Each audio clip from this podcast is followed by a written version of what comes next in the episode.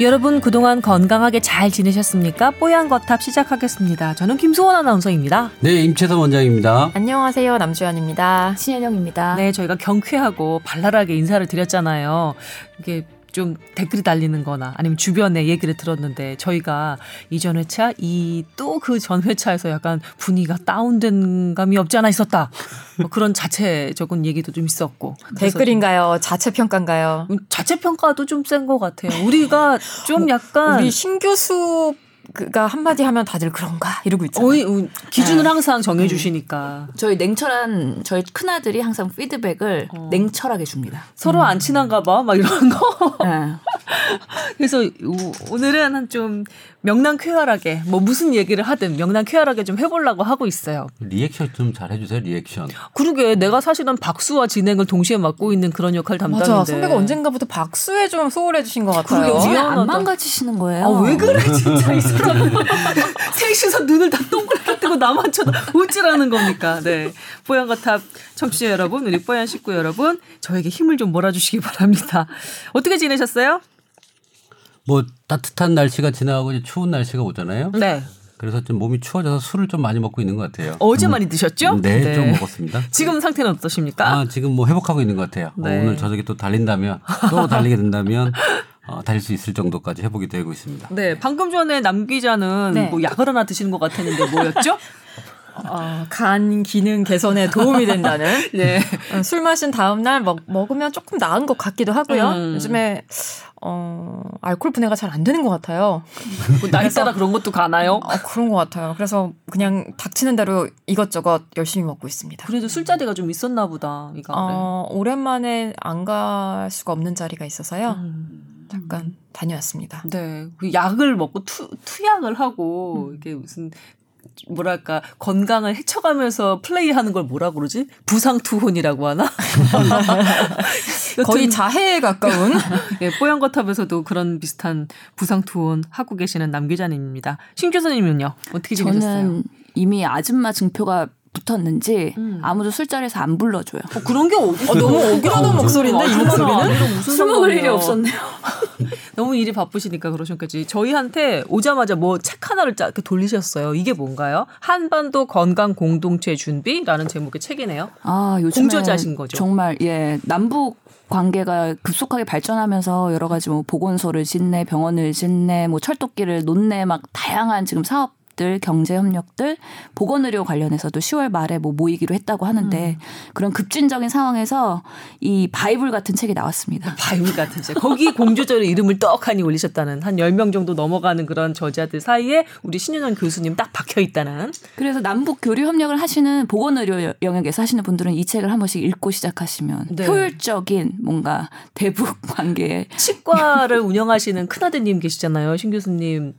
이렇게 남편 역할을 하고 계시는 큰아드님. 예. 네. 그분한테도 좀 보여주셨나요? 그분의 코멘트는 이런 교과서 같은 책을 누가 읽냐며 나한테는 안 줘도 된다고 가- 감사히 사양하겠다. 예, 네. 다량 구매했는데 지금 차에 근데 쌓여 있습니다. 어, 겉표지가 좀 음. 아니 근데 큰아드님이 디자인을 해주셨으면 참 그러게. 좋았겠다는 생각이 그림도 좀 그려달라고. 하고 웹툰 작가시기도 한데 원래 이 남북 이슈가 좀 고루하고도 식상하기도 하죠. 음. 그거에 반영한 그럴수록 더 약간 그렇게 톡, 통통 튀는 그런 시도들이 필요합니다. 포장도 중요하다니까. 예, 저렴하게. 발간하느라고 그랬습니다. 학회가 돈이 없어가지고요. 그래도 여기 빤딱이도 예. 이렇게 좀 붙여놓고 그랬네. 각종 그 공공기관이나 아니면은 뭐 무슨 도서관들, 국립, 네. 공립 도서관들의 비치가 되겠죠. 출판사가 김영사인가요? 음, 박영사요. 박영사인데요. 네, 김영사 아니고 박영사. 돈이 없어갖고 약간 좀 저렴한 데 산것 네. 같습니다. 그, 그, 어, 왜, 왜 박영사를 무시하세요? 박영사를 왜 무시하고 그래? 박영사, 박영사. 유명한 데인가요? 몰라요. 못 들어봤어요. 저는 표지에 대해서 불만을 가졌을 뿐입니다. 네, 그렇군요. 이렇게 빠져나가면 살짝 그치. 아까 그 우르땡을 먹어서 기운이 나서 그런지 멘트가 잘 나오는 것 같습니다. 근데 저희가 통일 의료나 통일에 대해서 쭉 얘기를 하는데 이게 지금 어, 다들 그냥 감은 안 오실 거예요. 지금 어떻게 변화가 되고 있느냐. 음. 사실 저는 최근에 통일 관련돼서 너무 많은 움직임이 있는 게 보여요. 본인이 그 가운데 속해 계시니까 우리 아니, 신 교수님도 그렇지만 사실 제가 뭐 투자 유치나 이런 것들을 하는데 이제 그 최근에 뭐 카타르 국채 뭐 터키에 투자된 MMF 펀드, 중국의 펀드들이 부도가 나고 이렇게 하는 그런 사- 상황에 음. 홍콩 자본 이런 것들이 지금 한국으로 남한 쪽으로 막 들어와요. 남한으로. 이거는 이건 머니에서 다뤄야 할 팟캐스트 아, 이건 머니에서 다뤄야 될 내용인 것 같은데 아니요, 뭐 연관이 어디에 투자를 거예요? 해요? 주식? 이- 아니죠. 그 한국 투자 회사를 외국계 회사가 사들이는 겁니다. 아 투자 회사가 사요? 그러면 어뭐 자본금이나 뭐 2천억을 넣고 해가지고 한국의 투자 회사를 설립을 하는 거예요. 음. 그러면 그 외국계 회사들이 왜 한국에 갑자기 투자 회사를 사들이고 거기에 투자금을 유치를 하겠느냐? 뭔가 좀 뽑아먹을 게 있으니까 그렇겠죠. 당연히 북한을 보고 들어오는 거예요. 음. 이 투자 자금들은 어, SOC라든지 북한의 어떤 투입될 자금이 여력이 있는 음. 그런 어, 정책적 관련된 사업을 하는 회사로 들어오게 되는 거죠. 아. 사실은 중국도 이걸 노리고 음. 미국도 노리고 일본도 노리고 일본은 사실 소외됐는데 음. 어떻게든 여기 낑겨들라고 막 일본은 하고 있잖아요. 음. 정치 외교적으로. 근데 문 문재인 대통령하고 우리 뭐 외교부 장관님께서 너무 잘 해줘서 이 중심을 지금 남한으로 몰고 있는 거고 음. 그렇게 되면서 투자 자금부터 지금 속속 들어오고 있는 상황이라고 보시면 돼요. 오. 그리고 저번에도 말씀드렸지만 북한의 의료 원조나 이런 것들을 해주겠다는 업체가 줄을 서 있어요. 음. 뭐 병원 짓고 지원하고 이런 것들을 투자자들의 입장에선 그게 보이나 봐요. 이게 정말 블루오션이구나. 먹을 게 많이 있는 시장이구나라는 게 그 판단이 벌써 섰나 보죠. 섰어요. 섰고 어 저쪽 미국에 계신 조동찬 기자께서 엊그저께 조언을 좀 했는데 예. 자기가 본 미국에서 봤을 때 응. 세계의 주류는 중국과 브라질, 남미, 스페인어를 쓰는 사람들과 음. 중국의 거대 시장으로 떠오르고 있는 게 자기도 거기서 미국 뉴욕에서 느끼고 있대요. 어, 뉴욕에서 지금 브라질과 중국 너무 늦게 시장을 느낀 거 아닌가? 그래서 가지고 요즘에 중학생 애들도 그런 얘기 하는 것 같긴 아니, 근데 하던데 SBS 복귀 안 할 것 같은데요. 지금? 왜? 스코업이 지금 로컬에서 글로벌한 시각으로 바뀌어가지고 어. 이런 이제 작은- 사 바뀌었다는데. 예, 작은 시장에서는 이제 더 이상 어. 예. 근데 유- 우리가 근데요? 예. 유일한 이제 분단 국가로서 아직 미개발 국가를 하나 꼽자면 지금 북한이 그렇죠. 뭐 단연 음. 1등이죠. 음. 거기에 개발 권과 여러 가지 사업권, 광물 자원 등 뭐 너무 많은 것들이 있는데 이제 그거를 누가 어떻게 나눠 갔느냐가 음. 지금 화두가 되는 거예요. 그래서 서로 어, 정치적으로 경제적으로 접근해 가고 있는 상황이기 때문에 음. 이런 책 발간된 게 쓸모 없을 것 같죠. 아니에요. 그 투자자들은 음. 전문가들이 이제 찾기 시작할 겁니다. 박영사 좋겠다. 네. 좀 나가겠는데요, 책이. 박영사.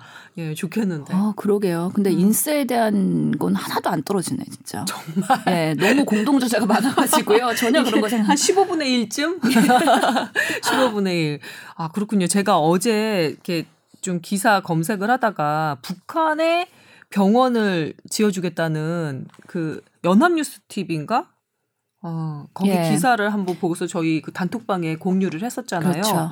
벌써 그런 움직임들이 있는 모양이에요. 제가 이 건은 말씀드리면 이미 어, 몇 년 전부터 준비했던 건이에요. 이거는 남북 그 화해 무드 전부터 음. 준비를 하고 그 여의도 순복음 교회죠. 그 다음에 세브란스죠. 음. 이미 그쪽에서 건립하는 거랑 이런 것들 지원 부분 때문에 몇년 음. 전부터 이동하고 움직여서 만들어낸 작품이 지금 음.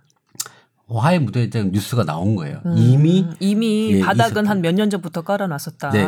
그리고 뭐 대비라고 절대 얘기하지 말라 그러는데 뭐 다 터지네요. 그렇죠. 어, 예. 그리고 어제 남 기자가 아니 이거를 이게 승부공 재단에서 하는 거니까 왜 국민일보에서 얘기하지 않고 연합뉴스 TV에서 이거를 다루느냐 좀 희한하다 이렇게 또 답을 또 달았더라고요 남 기자가.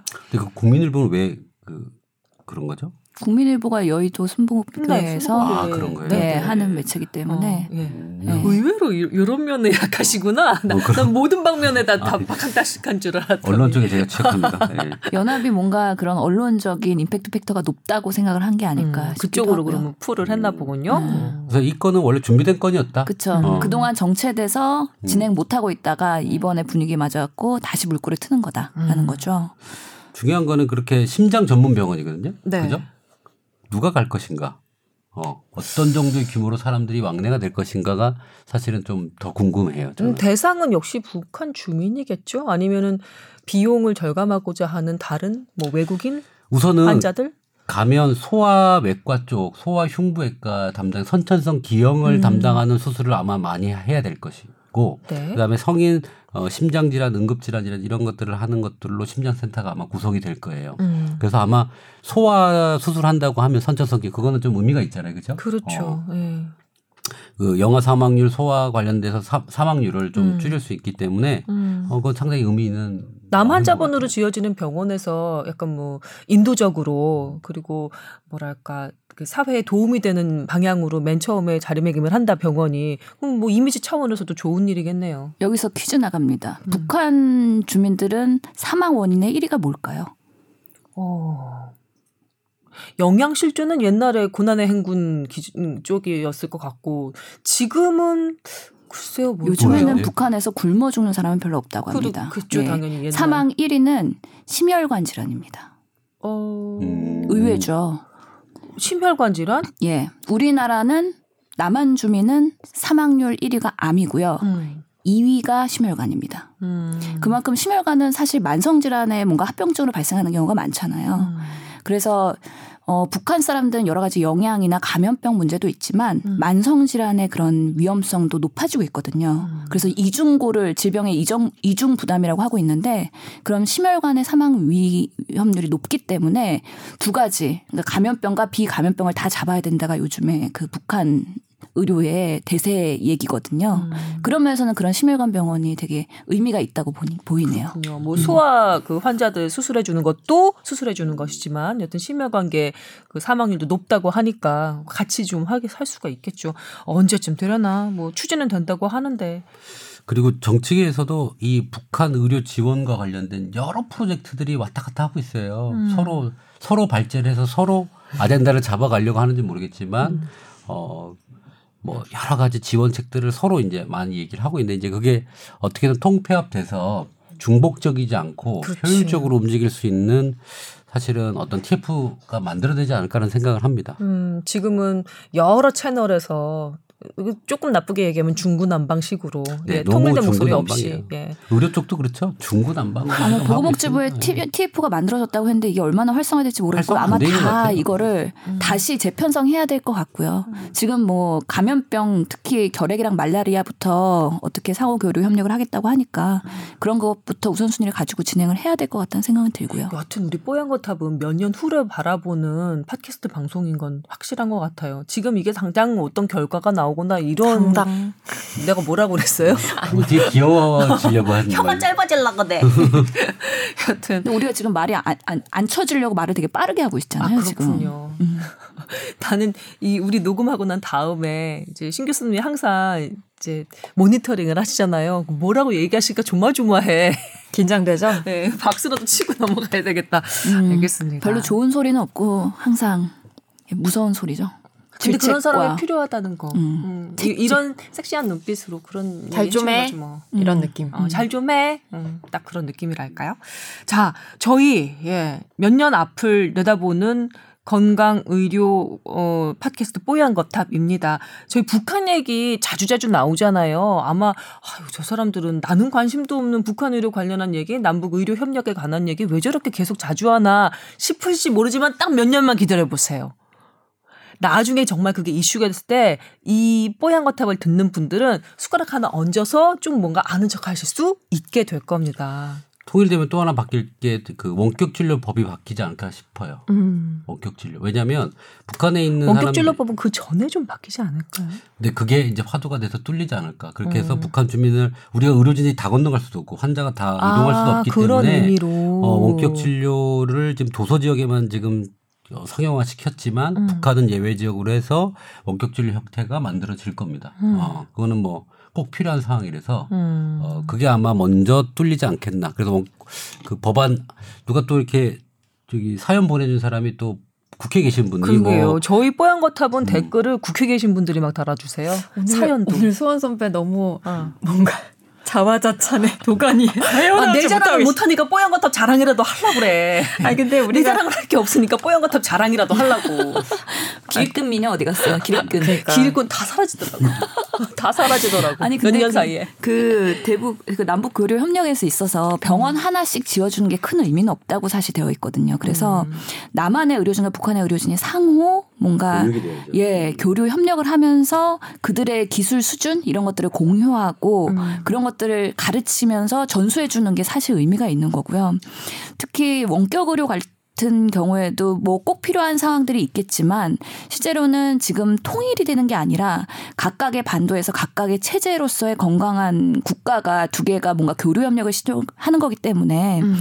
남한의 주민들은 남한의 의료진 그리고 북한의 주민들은 북한의 의료진이 보는 거를 기본으로 해야 될 것. 같고요. 음. 예. 그 중에서 뭐 중증이나 이렇게 고난의 기술이나 로봇 뭐 이런 여러 가지 수술이 필요한 경우에 그렇게 상호 교류 협력이 더 되지 않을까 싶지 싶 다는 생각이 듭니다. 네, 너무 하여튼 장밋빛 환상까지는 아니지만 전망을 가져선 안 될 것 같은 게 지금 복지부도 되게 조심조심하면서 하고 있거든요. 일단 아직 제재가 풀린 상태도 아니고 음. 그래서 할 수 있는 것부터 먼저 아까 신 교수 말씀하신 인적 교류 뭐 그쪽부터 하겠다는 생각인 것 같은데 하여튼 너무 앞서가지 말고 우리 차근차근 갔으면 좋겠습니다. 음, 맞아요.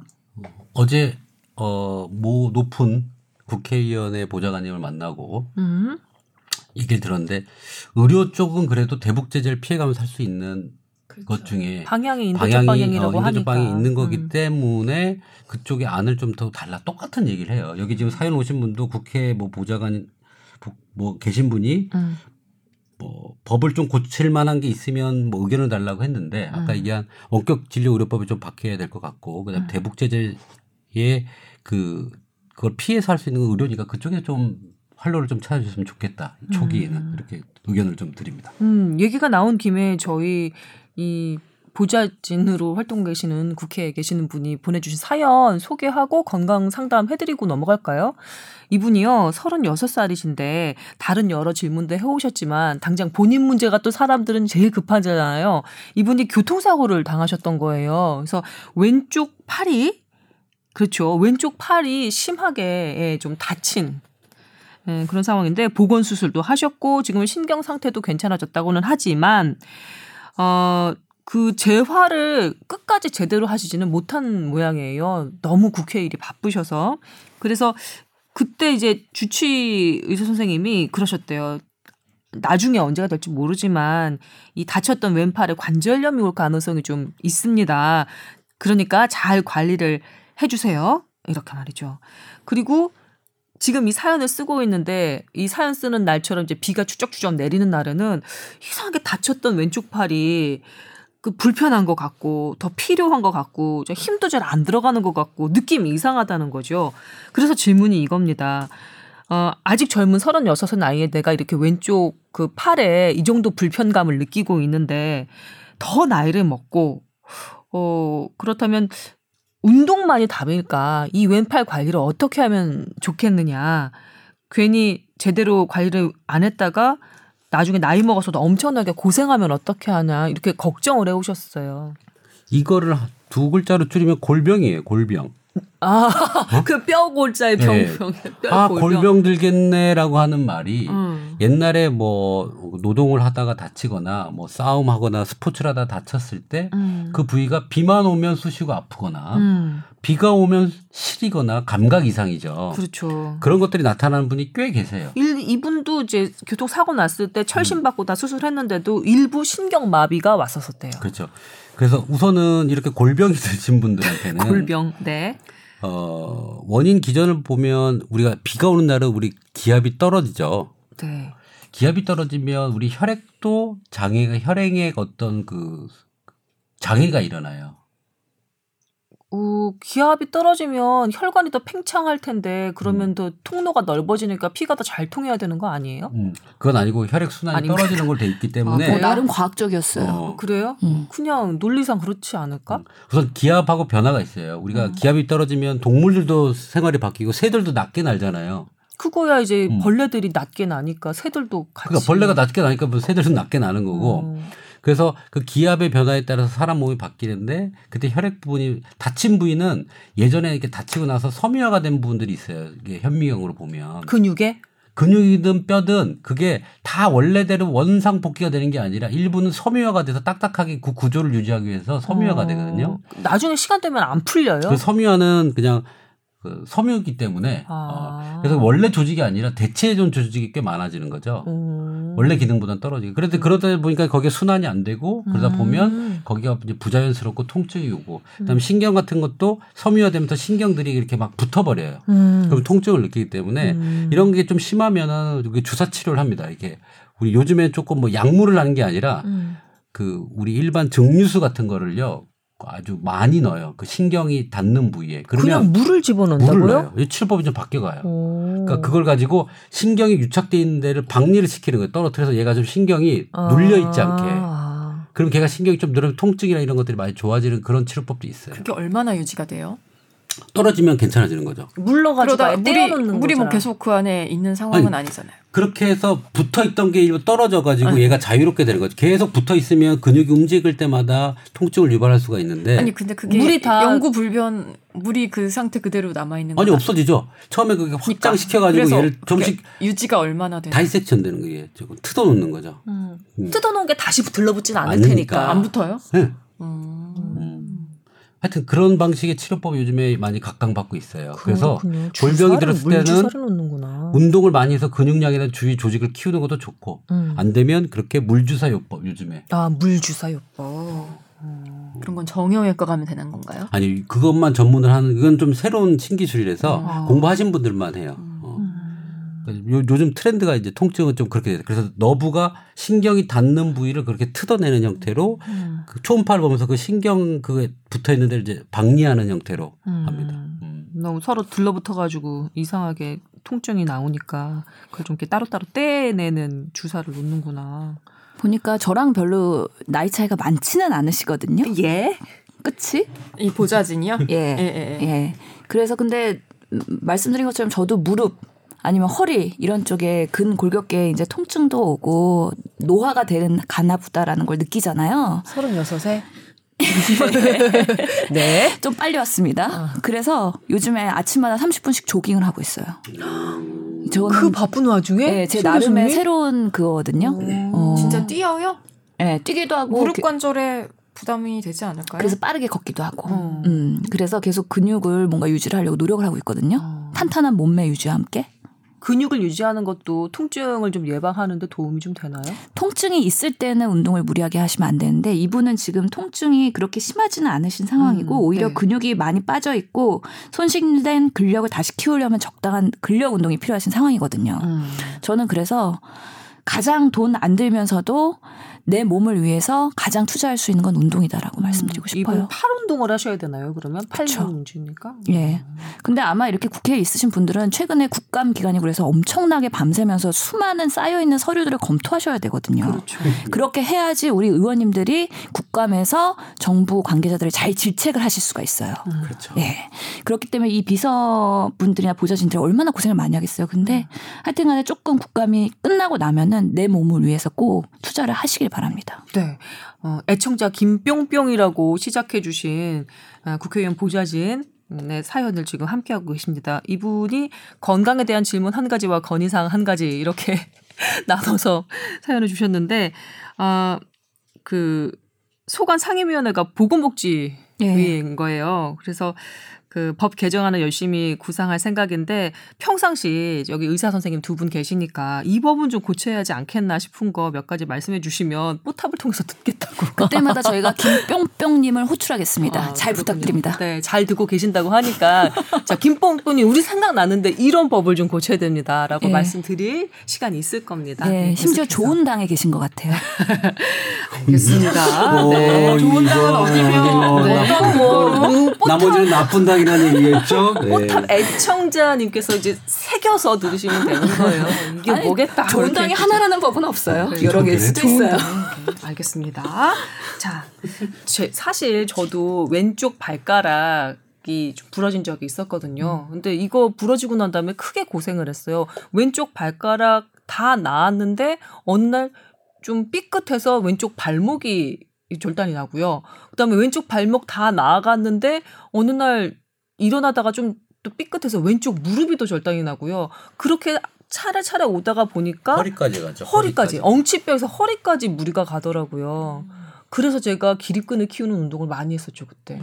허리에서 또 목으로 가요. 이게 맞아요. 모든 맞아요. 근육이 연결된 부위를 계속 따라가다 보면 음. 결국 목까지 올라가요. 그래서 어 한약 치료 중에 좀 신기한 게 막 머리가 아픈데 다리에 다침을 넣으면 좋아지는 형태가 있어요. 음. 그래 그 연결된 어떤 포인트예요. 그래서 근육학적으로 봐도 참 맞는 얘기인데 음. 그런 포인트를 잘 잡아서 치료를 하면 좀 음. 빨리 효과가 나죠. 아, 제가 의과 대학생 때 공부 시험 기간에 진짜 막 이렇게 자- 안 좋은 자세로 공부를 너무 많이 하잖아요. 그때 어깨 여기 양 어깨 통증이 되게 심했거든요. 음, 음, 음. 그때 저희 의과 대학에 한의대 나오신 복학 아, 편입생 오빠가 있었어요. 한의사였던 거죠. 그 오빠가 한의원에 가보래요. 그래가지고 평생 안 가던 한의원에 한 번 갔었는데 음. 다리에 침을 놓더라고요. 목이 아픈데 다리에. 네. 어. 어깨는 건드리지도 않았어요. 다리에 막 침을 놨는데 좋아지더라고요. 어. 그건 어떻게 설명을 해요?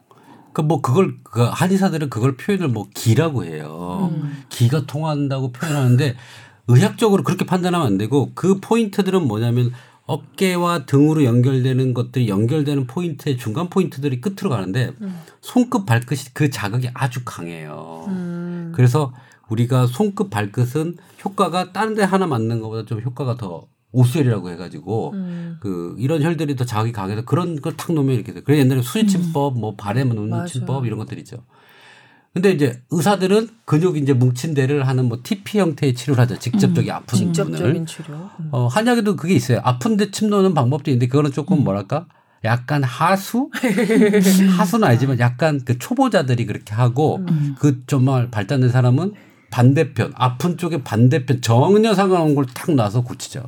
아니 근데 그 한의대에서 음. 침을 이러이러한 경우에는 여기에 침을 놓는다. 뭐 그런 가이드라인 같은 거를 가르치지 않나요? 다 있죠. 음. 근데 거기에 하수와 고수의 차이가 있을 수 있는지. 있죠. 근데 그 중에 어 뭐 일침요법, 침 하나로 고친다 뭐 이런 사람들.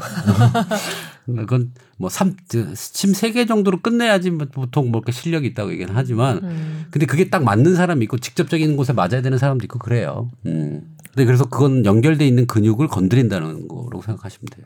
여기 지금 왼팔 부상당한 교통사고로 부상당한 보좌진이 사연 주신 거잖아요. 왼팔이 약간 행동에 약간 지장이 좀 있고 불편감이 있으면 따라서 어떤 쪽에 그 관절에도 무리가 좀 이렇게 이어질 수도 있는 건가요? 그렇죠. 보통 우측 어깨가 아파가지고 이렇게 우- 어깨를 이렇게 들려고 하는 운동을 하게 되면 고개는 반대로 이렇게 돼요. 음, 음, 음. 골반도 한쪽이 이렇게 틀어지면 음. 우리 균형을 잡으려 이렇게 틀어지거든요. 어깨가. 그러면 어깨가 이렇게 틀어지면 고개는 이렇게 돼야 돼요. 아, 그래서 하나가 틀어지면 우리 척추는 어 그거에 균형을 맞추기 위해서 이렇게 탁탁탁탁 모양을 만들게 돼 있거든요. 음. 그래서 한쪽이 계속 아프게 되면 전체 체형이 뒤틀어지는 거죠. 있구나. 그 지점도 한번 저희가 말씀을 드립니다. 잘 그 보셨다가 너무 과로하시느라고 관리할 시간도 없으실까봐 걱정이긴 한데 여튼 뽀탑 계속 애청해 주시면서 저희와 함께 가도록 하시죠. 자, 뽀얀거탑 듣고 계십니다. 이런 식으로 정말 너무 친절하지 않아요? 위로 상담이 여러분도 한번 이용해 보시기 바랍니다. 자, tower at sbs.co.kr입니다. 예, 뽀얀거탑이니까 타워 썼고요. 어, 골뱅이 sbs.co.kr입니다. 예, 많이 많이 이용해 주시기 바랍니다. 자, 뽀얀거탑 함께하고 계십니다. 자, 시간이 어, 이제 주제로 넘어갈 시간이 됐습니다. 오늘의 본격 주제로 진행하겠습니다. 오늘 발제자는 누구신가요? 네, 접니다. 네. 자 이번에 그 그것이 알고 싶다 맞죠? 네. SBS 그것이 알고 싶다에 어, 지지난주에 나왔다가. 지지난주. 네, 지지난주에. 그 부산에 있는 병원의 대리 수술 음. 의료인이 아닌 기계를 판매하는 회사 사람이 들어 수술하고 나서 환자가 사망하는 사건이 벌어졌죠. 네. 그 이후에 수술실에 CCTV를 설치하자는 의견이 나왔고 이거를 어 경기도지사인 이재명 지사가 네.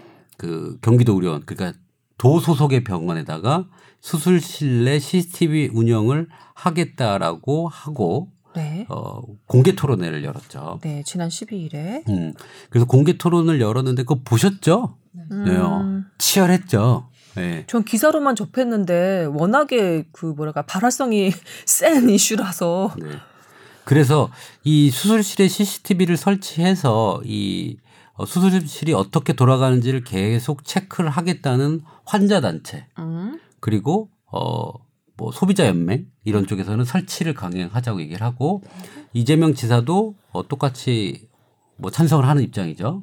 그런데 의사들의 입장에서는 절대 반대를 지금 외치고 있는 상황입니다. 그렇습니다. 근데 이재명 지사의 주장은 모든 병원의 CCTV 수술실 내 CCTV 운영을 하자는 게 아니라 경기 도 의료원에 놓자는 거네요. 네, 지금 사실 이미 실시하고 있는 데가 있는데요. 10월 1일부터 경기도 의료원 안성병원 음. 최근에 이전을 하면서 신축하고 그러면서 CCTV를 설치를 해놨던 거예요. 그러니까 음. 원래 대학병원에도 약간 연구용 목적으로 CCTV 설치한 데가 있다고는 하더라고요. 어. 아마 뭐 그런 목적으로 만든 게 아닌가 싶은데 그 그래서 CCTV가 설치됐다는 거는 지금 녹화가 되고 있다는 얘기인가요? 환자가 그쵸? 동의하고 요청해서 동의하고 이제 그 수술에 들어가는 의사, 간호사들, 의료진들 하면? 동의서까지 다 받은 뒤에 하고 있어요. 아 그렇군요. 사실은 이, 이 CCTV를 설치하는 게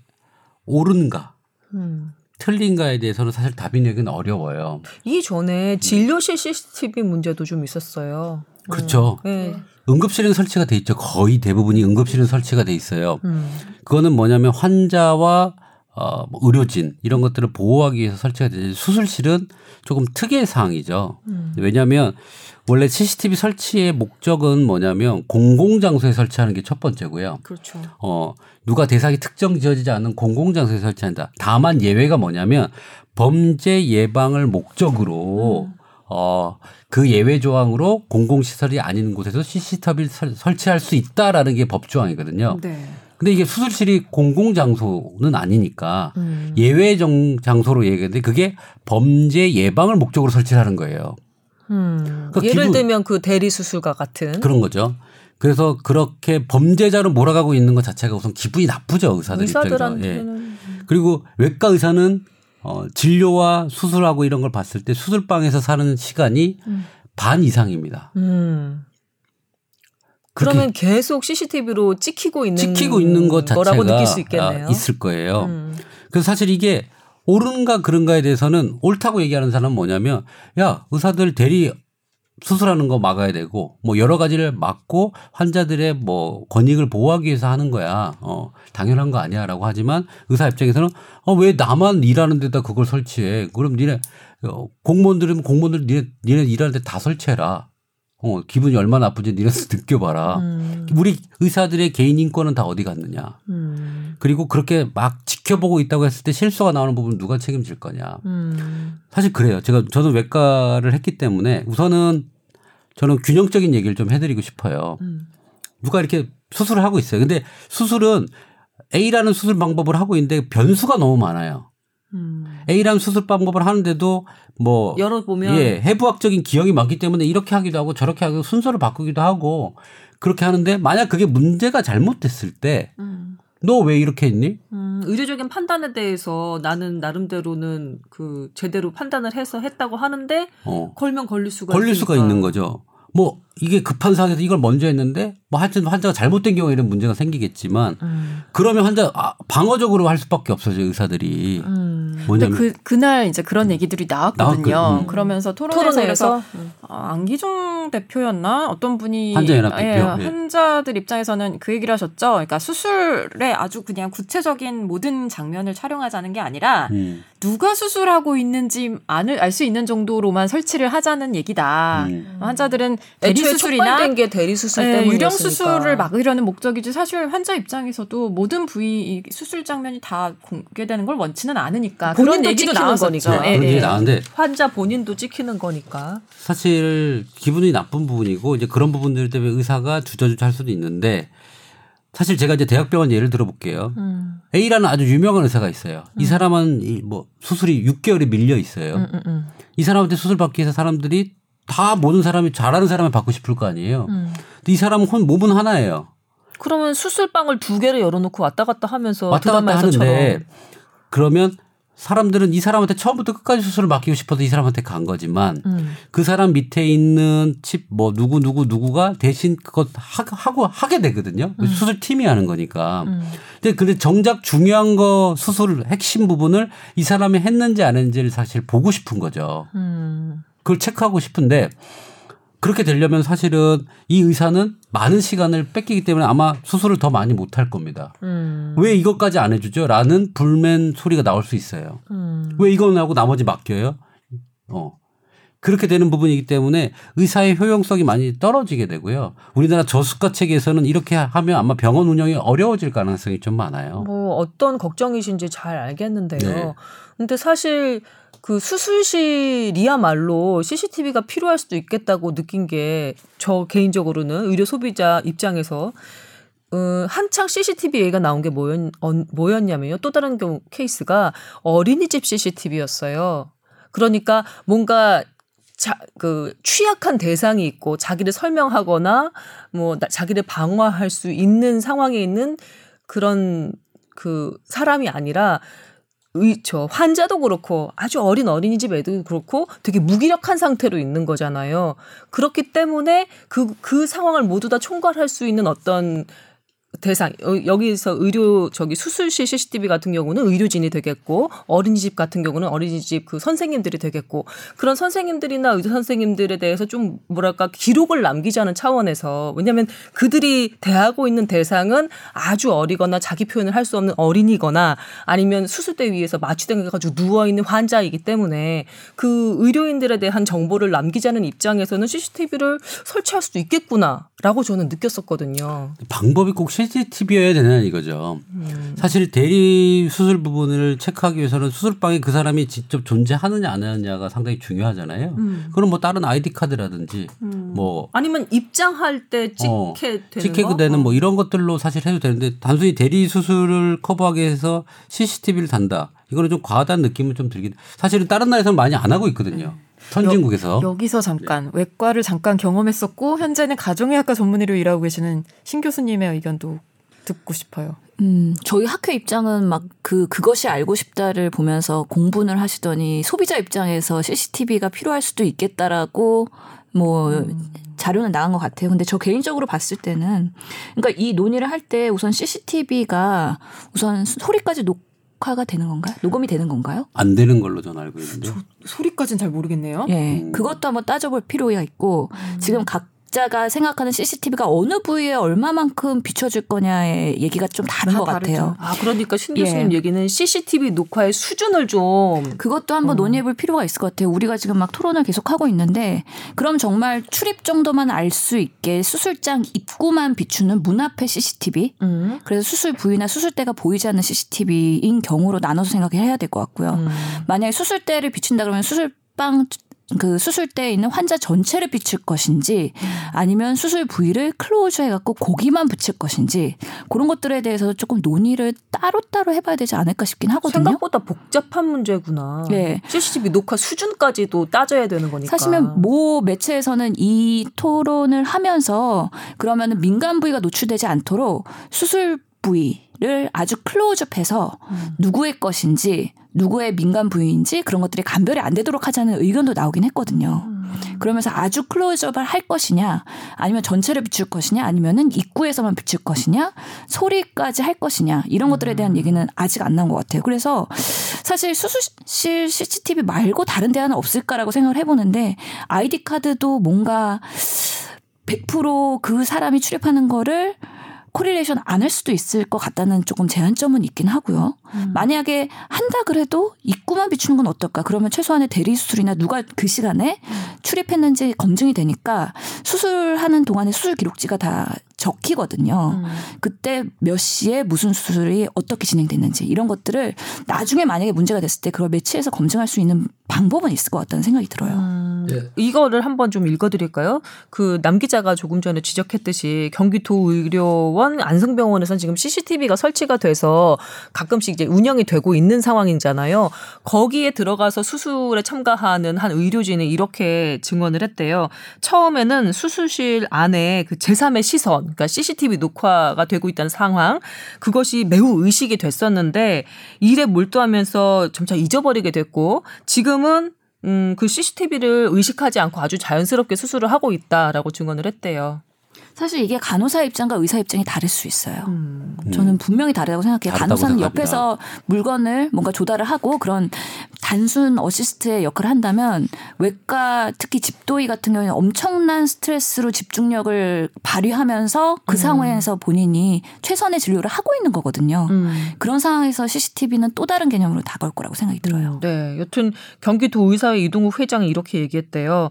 의사협회 회원 8천 명 대상으로 설문조사를 해봤는데 78%가 CCTV, 그러니까 수술실 내 CCTV 운영을 반대했고 그 가장 큰 이유로 어, 수술 시 집중도 저하 우려를 그 이유로 들었대요. 어. 아니 근데 좀 생뚱맞은 질문인데요. 혹시 그 저희 SBS 드라마 흉부외과 보신 분안 저 한 회 봤어요. 한 회. 보셨나 보다. 음. 아, 꼭 그 드라마 아니어도 항상 수술방에 좋은 수술방에 위에서 그 병원 경영진이나 음. 뭐 과장님 그런 분들이 막 와서 수술 장면 보는 장면이 나오잖아요. 메디컬 드라마에선 그 장면은 네, 꼭꼭 나오잖아요. 나오잖아요. 하지만 그런 구조의 수술방이 있는 데가 있나요? 아, 그러니까 우리나라에? 그게 그게 진짜 리, 정말 현실에서 벌어질 법한 일인지 만약 그러면 그거야말로 저는 집중도 저하되고 그럴 것 같은데 극적 그럴 장치를 수 위해서 있- 있는 건가요? 데는 없어요. 근데 라이브 수술이라고 그 수술하는 거를 찍어서 전송해서 공부하긴 하죠. 네 어, 그런 아, 목적으로는 한다고는 어, 들었어요. 하긴 하는데 이제 그런 데가 있긴 한데요. 대부분의 대학은 뭐 그렇게 없죠. 어떻게 라이브로 직접적으로 보기 위해서 사실 하는 거고 가르치기 위해서 만든 장소지 누가 뭐 경영진이 와서 보라고 한 건 아니거든요. 음. 용도가 교육용. 예 음. 잘못 그 드라마에서 나오고 있는 거예요. 여기 이런 얘기도 있네요. 그 한 절반 가까운 의사들이 그 설문조사에 임한 절반 가까운 의사들이 어, 환자가 만약에 CCTV 수술 CCTV 촬영을 원한다고 할 때 정말 죄송하지만 그 다른 의사에게 수술을 좀 넘기고 넘기겠다 이렇게 권유를 하고 싶다는 쪽으로 이렇게 피하고 싶다고 얘기를 했다고 하더라고요. 그리고 또 하나는 사실 저 이제 뉴스 진행하는 스튜디오에 이렇게 뻥 뚫리고 되게 크거든요. 근데 이따 가끔씩 견학단이 와요. 그래서 제가 뉴스를 하고 있으면 카메라 뒤쪽에 한 수십 명이 이렇게 몰려들어서 제가 뉴스 진행하는 것을 견학을 해요. 그럼 저 뉴스 진행한 지 제가 몇 년인데 그 사람들이 이렇게 눈을 동그랗게 뜨고 있으면 카메라가 저를 응- 보는 것보다 그 견학단이 숨 죽이고서 저를 지켜보는 게 그렇게 의식이 되더라고요. 가끔씩은 아, 네, 잘 보고 가십시오. 좋은 경험 되세요라고 인사를 하고 이제 큐 사인을 받고 뉴스를 진행하는데 씹어요. 안 씹던 애가. 어. 그런 경우도 있어요. 그래서 이 의사들의 막 저는 이제 의료 소비자니까 소비자의 입장에서 권익을 조금이라도 더 챙기고 싶어서 CCTV 그 감수해 줘야 되는 거 아니야? 전문의들도 그렇고 신뢰도 그렇게 해서 쌓는 것도 좋지라고 생각하고 싶지만 제 뉴스 진행 경험에서 견학을 왔을 때 제 부담감 그리고 실수 연발하던 제 모습을 떠올려 보면 아 이게 사람 생명 다루는 의사들인데 아니 뉴스 매- 한 시- 십수년 한 아나운서도 이렇게 쩔뚝이는데 그 칼 들고 있는 의사 입장에서 정말 부담스럽긴 하겠다라는 생각도 또 들더라고요. 당연히 부담되고요. 음. 그것을 저는 사실은 CCTV 설치를 반대는 해요. 그 그렇지만 그거에 지금 문제된 부분을 다시 성추행 부분이 문제겠죠 또. 그다음에 대리 수술, 성추행 대리 수술. 어, 대리 수술, 그다음에 아까 얘기한 대로 분업화 형태로 해 가지고 하는 수술도 포함하는 거죠. 그다음에 이제 거기 찍히면 이제 피해 문제도 당연히 불거질 거예요. 누가 수술했냐, 참가자가 누구냐, 쟤는 누구지? 의사 아니야, 레지던트야, 1년 차야, 인턴이 와서 이- 다 문제가 되고 사실 수술하면서 우리가 혈관을 잡고 하다가 어 터져가지고 피가 나기도 해요. 그런 조그만 실수들을 어차피 뭐 교정은 하겠지만 수술 중에는 항상 발생하는 거거든요. 정말 많이 발생하는 건데 이거를 뭐 환자 이제 문제가 생겼을 때 이제 그런 것들이 다 일일이 꼬투리가 잡히는 거거든요. 그래서 어 선진국에서 안 하고 있는 이유는 그런 것들에 대한 보호책이겠죠. 그 나머지 부분들을 어떻게 해결할 것인가 먼저 답을 내는 거지. 이 CCTV 한 방으로 해결하겠다. 이거는 조금 저는 잘못됐고 처음에 네. 아예 수술실 내부 CCTV 그 도입으로 너무 큰 걸음으로 들어가지 말고 음. 저기 신 교수님 얘기하셨듯이 그 CCTV 촬영의 수준을 좀 세분화해서 그 중에 좀 납득할 만한 수준의 그 어, 방향을 좀 서로 이제 협의를 해서 결정을 지었으면 좋겠어. 누가 들어가는지. 그다음에 아까 그 수술 기록지도 있다면서요. 그런 그런 것까지 이게 교차로 좀 다 이제 자료로서 기능할 수 있게끔 해서 그 수준을 살짝 조절을 해서 수술방에 들어가는 사람들을 체크할 수 있을 정도? 그 정도? 아니면 음성을 다 끄고 사람 얼굴만 클로즈업 하는 정도? 뭐 이런 식으로 조절을 좀 해나가면서라도 진행을 하기는 해야 될 것 같던데. 워낙에 그 그것이 알고 싶다 그쪽 파장도 되게 컸었거든요. 그렇죠. 어. 엄청났죠. 근데 이게 사실 사건의 발단은 결국엔 대리 수술이었잖아요. 음. 그 100명 중에 의사 중에 한 명 정도의 문제 의사들이 항상 이 전체 의료계를 너무 뭔가 신뢰를 저하시키고 저희한테 옥죄는 법안을 만들게 하고 항상 그런 것들이 반복됐던 것 같아요. 근데 그 대리 수술 그 문제는요. 의료기기 상에서 수술해 주는 거는 사실 관행이에요. 아, 왜냐하면 그 수술 기, 그 기계는 좀 수술법이 틀려지거나 이러면 처음 보잖아요. 설명은 내가 학회에서나 듣고 뭘 공부를 했지만 직접 해보는 건 처음이기 때문에 그걸 앞에서 시연을 해주는 거예요. 이렇게 하시고 저렇게 하시고 근데 그걸 직접 보여주는 거거든요. 정말 많은 사람이 그렇게 하고 있어요.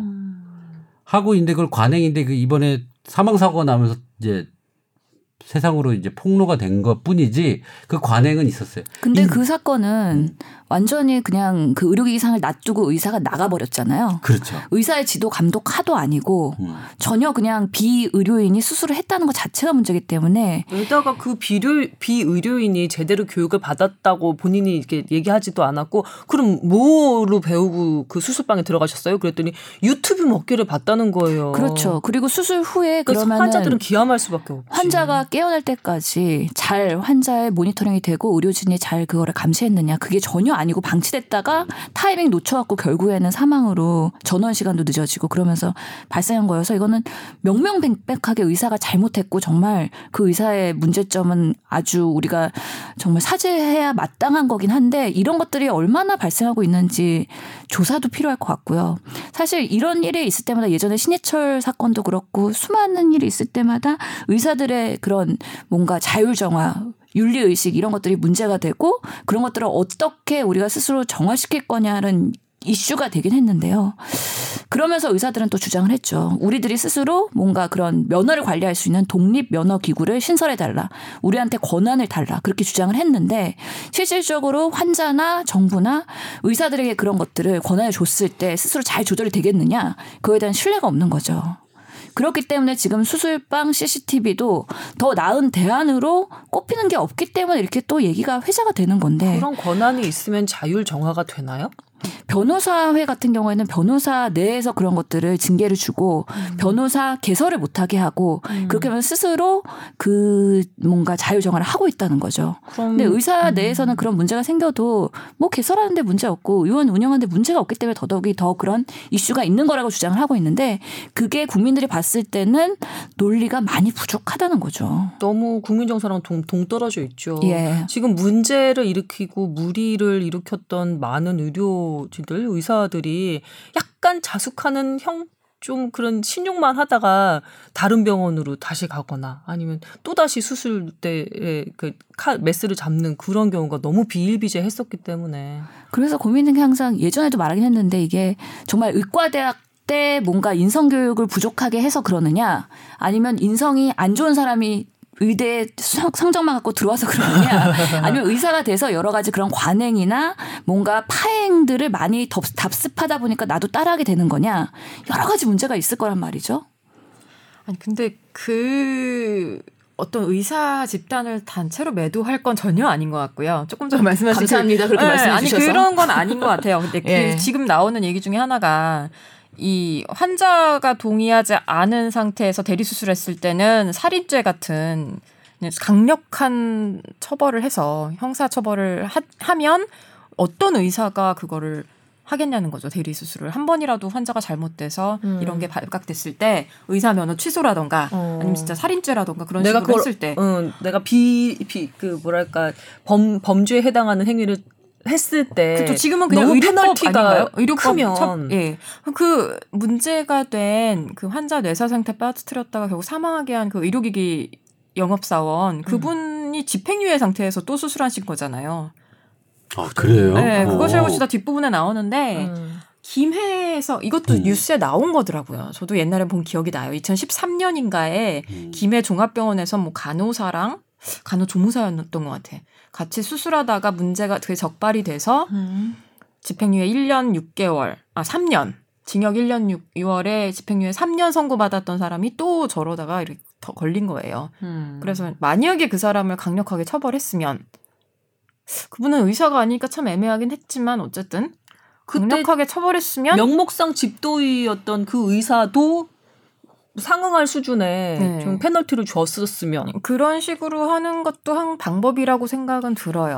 그러니까 의료인이 아니기 때문에 처벌. 그 사람이 아무리 교육을 많이 받았다 하더라도 수술에 참여할 수는 없죠. 사실은.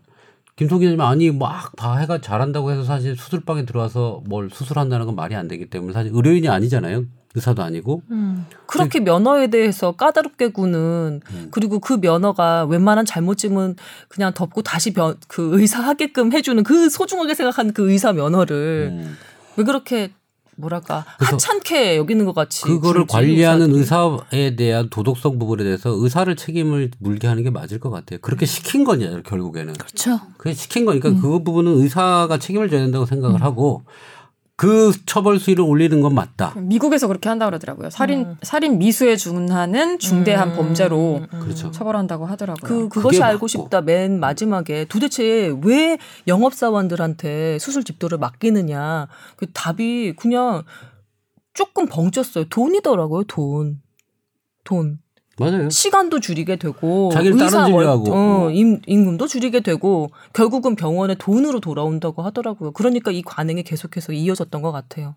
음. 뭐 시스템 때문에 어쩔 수 없고 저쩔 수 없이 그것도 아니고 사실은 결국은 병원의 돈, 수익.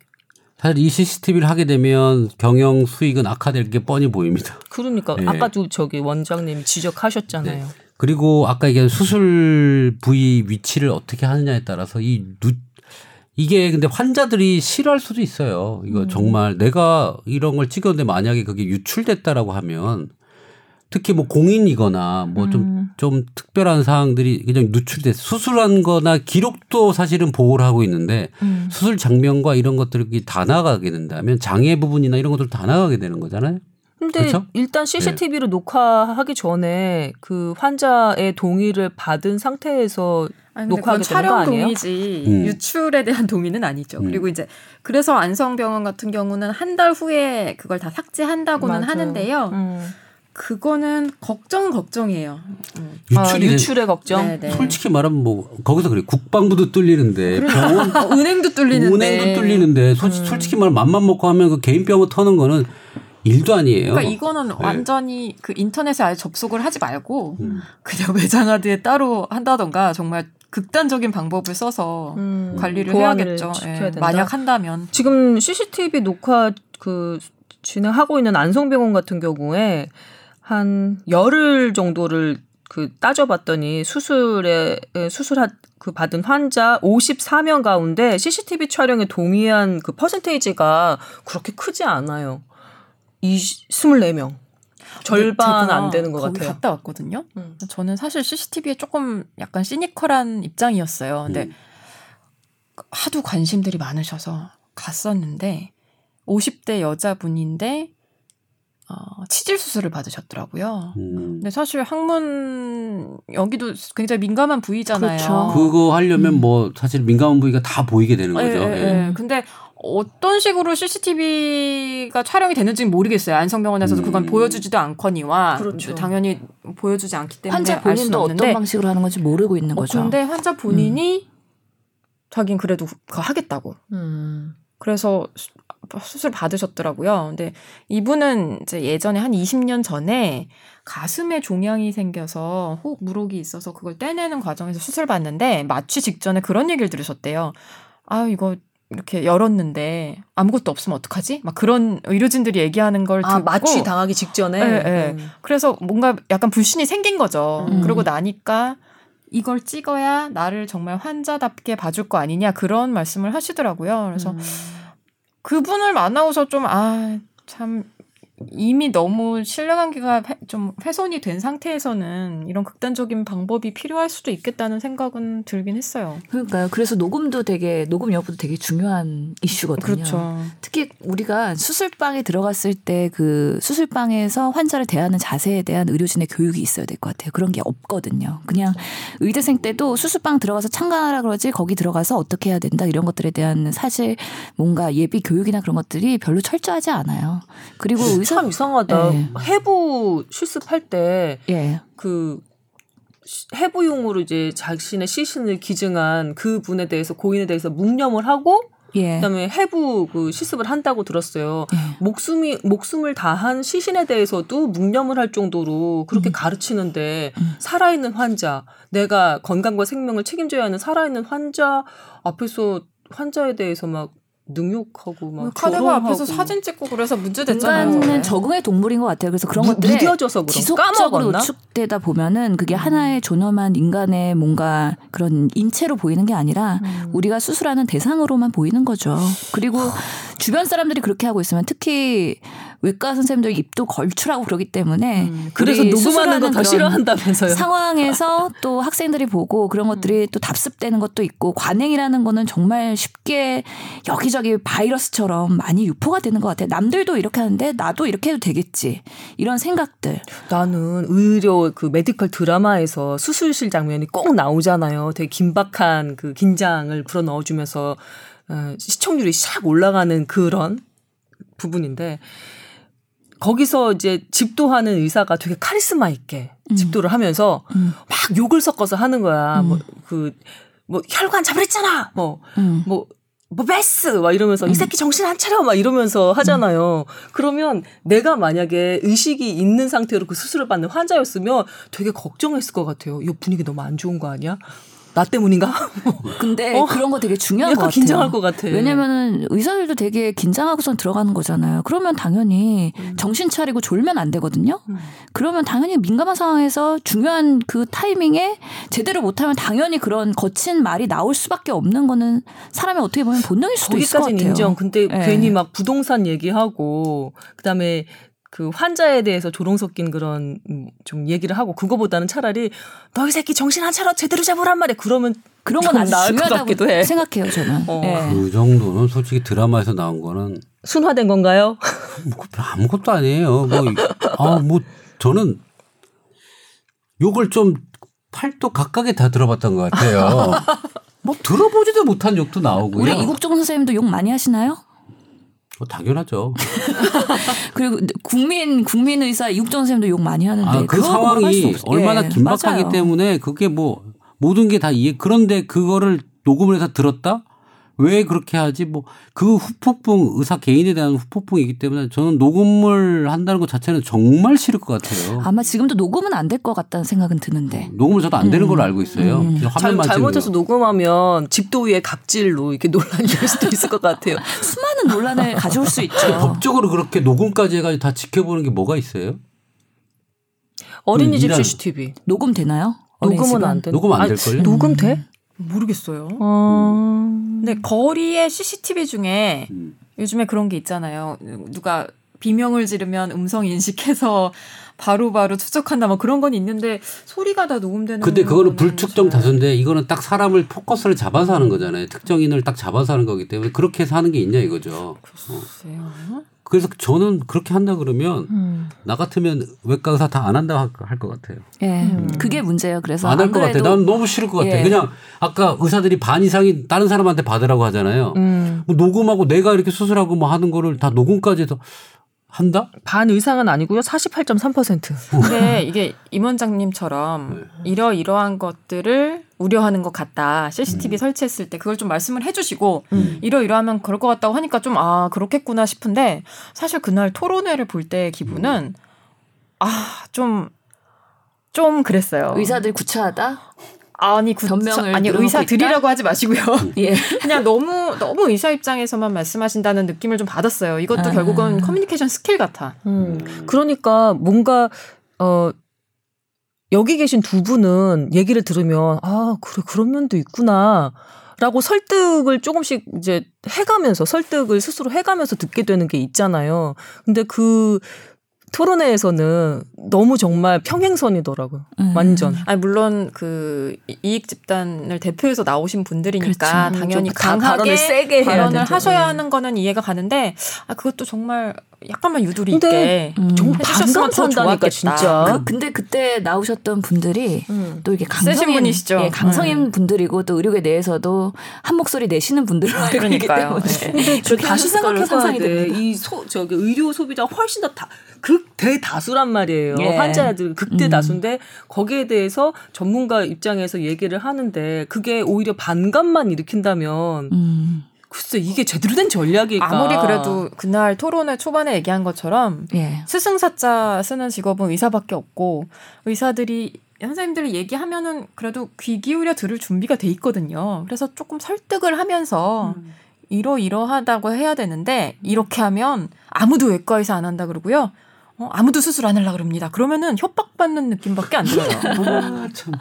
그러니까 아니, 그러니까 원장님처럼 앞에 좀 이런 이러한 이야기를 해주시고 그럼 배경을 정말 싫을 것 제대로. 이해시키는 게 중요한 것 같아요. 음. 사실은 수술할 때 제가 장면을 보면 처음에 시작할 때는 그렇게 긴박하지 않아요. 일반 그쵸. 일반 수술할 때. 그러면 그때 이제 분위기나 뭐 학생들도 보고 있기도 하고 레지던트도 있기도 하고 그러면 좀 부드럽게 뭐 어, 오늘 날씨가 참 좋네. 어뭐 그쵸. 요즘 뭐 연애는 어때? 뭐 이런 얘기를 사실 하면서 수술해요. 음, 서로 긴장을 좀 풀어주기 풀어보고 위해서. 풀- 뭐 어. 이렇게 해서 분위기가 좀 짜증나는 분위기에서 수술하고 싶은 아무도 없거든요 의사들이 그래서 뭐 좋게 하고 뭐 좋은 얘기 재밌는 얘기도 하고 농담도 하기도 하고 음, 음. 환자를 능멸한 얘기는 사실 그렇게 많이 있는 것 같지는 않아요. 음. 근데 뭐 거- 가끔 있을 수도 있겠지만 그런 얘기보다는 전반적인 한 얘기를 해요. 뭐 음.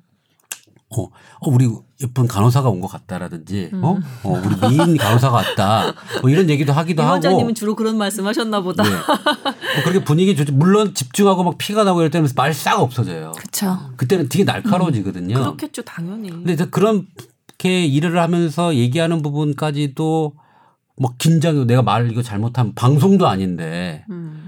이게 그렇게 압박을 주는 거는 정말 비인권적이라는 생각이 좀 든다니까요. 맞아요. 좀 억울한 부분이 있죠. 외과 의사들이 사실은 성형외과나 정형외과나 비뇨기과, 뭐 산부인과 각 과마다 수술방의 분위기가 많이 다를 거예요. 근데 음. 외과는 임 원장이 말씀하신 그런 분위기가 맞습니다. 왜냐면 다 암 80%가 암 수술이에요. 음. 암 수술이거나 외- 나머지 외상이거든요. 그러면 다 이게 좀 뭐랄까 항상 급박해요. 급, 뭐 다른 데도 급박하지만 그런 상황에서 그런 것까지 신경을 쓰면서 말까지 조심해야 나 같으면 스트레스 받아서 안 하고 말겠다는 생각이 갑자기 들어요. 오디오 녹음해서 임 원장님이 확 돌아서셨어. 사실 막그 오디오 녹음은 절대 저는 네, 네. 뭐 CCTV가 촬영될 수도 있겠다고 생각하지만 오디오 녹음은 너무 강한 스트레스를 준다고 저는 그렇죠. 생각을 해요. 그리고 윤리적인 문제가 되는 수술방의 이슈들이 주로 성형외과나 정형외과에서 최근에 뭐 대리 수술이든 뭐 여러 가지 성출 발언이나 이런 것들이 발생했거든요. 그렇다고 해서 모든 서전들을 매도하거나 그런 식으로 강하게 뭔가 단죄하는 거는 불합리한 건 맞는 얘기라고 생각이 듭니다. 흉부외과, 신경외과 막 뭐 총각을 다 쓰잖아요. 근데 뭐 사실 그런 그 뭐 제가 정형외과나 성형외과를 뭐라고 하는 건 아니에요. 이게 차, 차등을 두는 건 아니지만 그 생명의 그 생사를 왔다 갔다 하는 수술이 사실 나머지 세계과가 너무 강하다 보니까 신경외과 그다음에 흉부외과? 흉부외과 그냥 외과가 강하기 때문에 생명하고 저 팔다리 뭐 다쳐도 뭐 이렇게 위급한 상황이 그렇게 많지는 않잖아요. 음. 그러니까 이쪽은 사실은 조금 더 많은 스트레스가 가는 거죠. 그래서 이거를 동의를 하지 않던지 그 그거의 수준은 좀 차등을 줘야 된다고 생각을 저는 해요. 아, 이 의사들의 목소리 들으니까 예.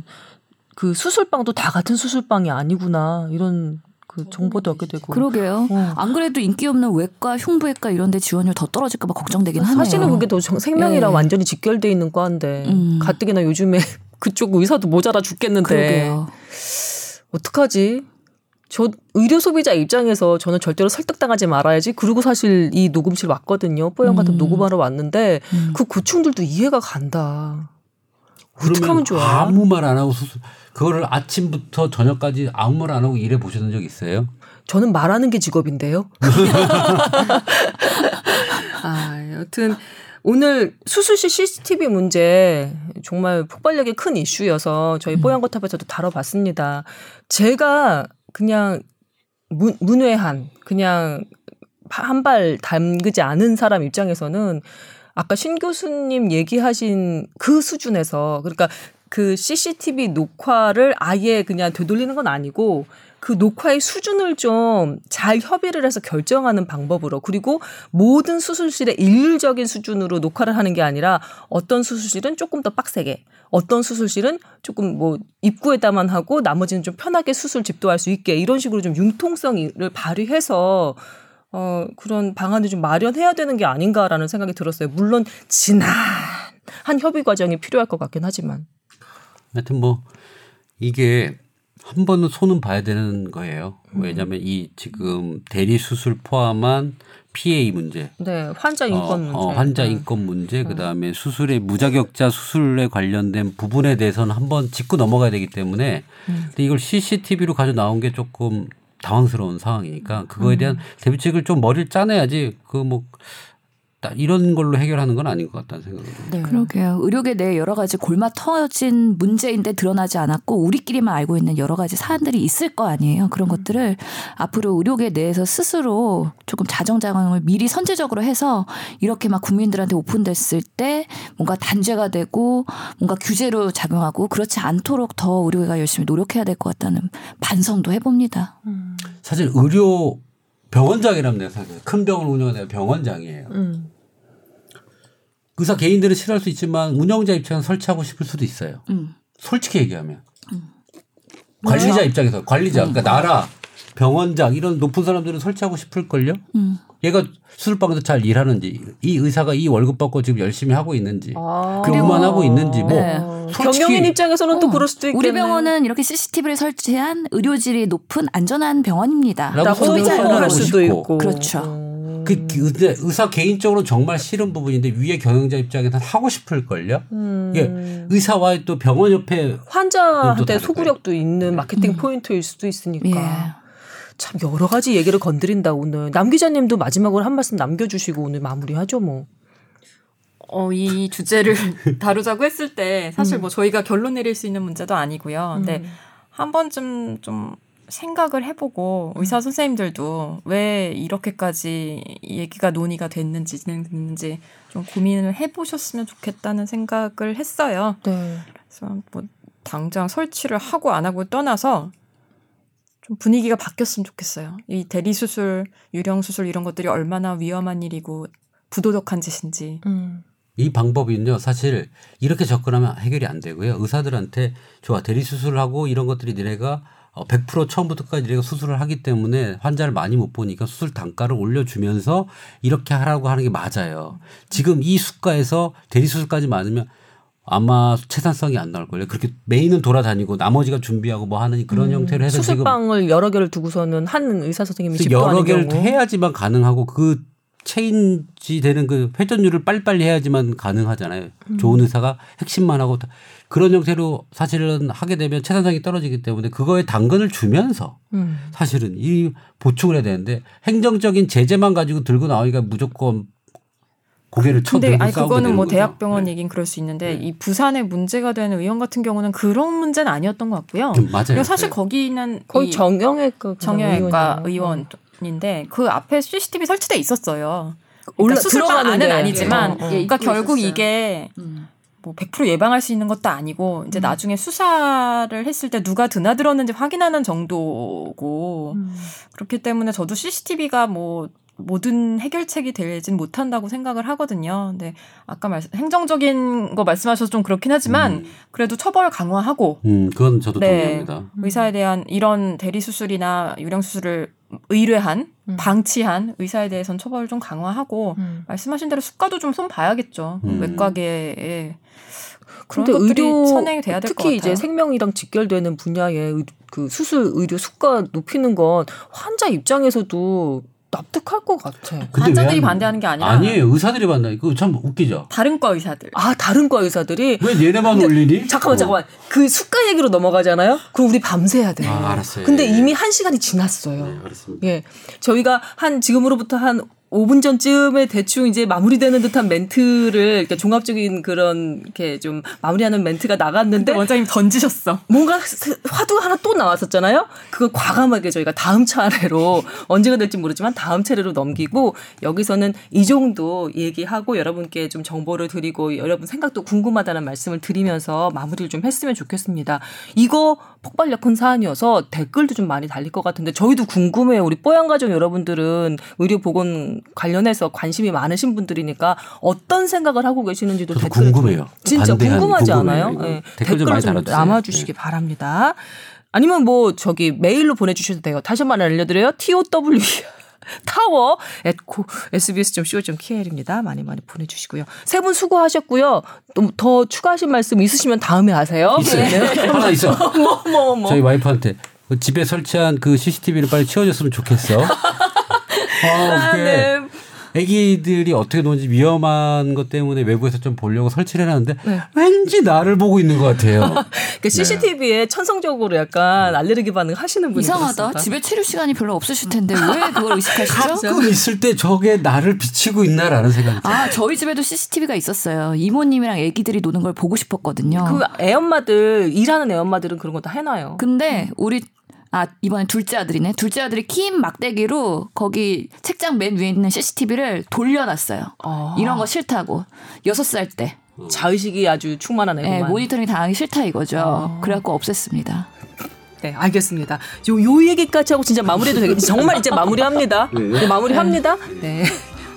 뿌양 가족 여러분 건강하게 지내시다가 예, 저희 다음 주에 찾아뵙도록 하겠습니다. 감사합니다. 고맙습니다. 감사합니다.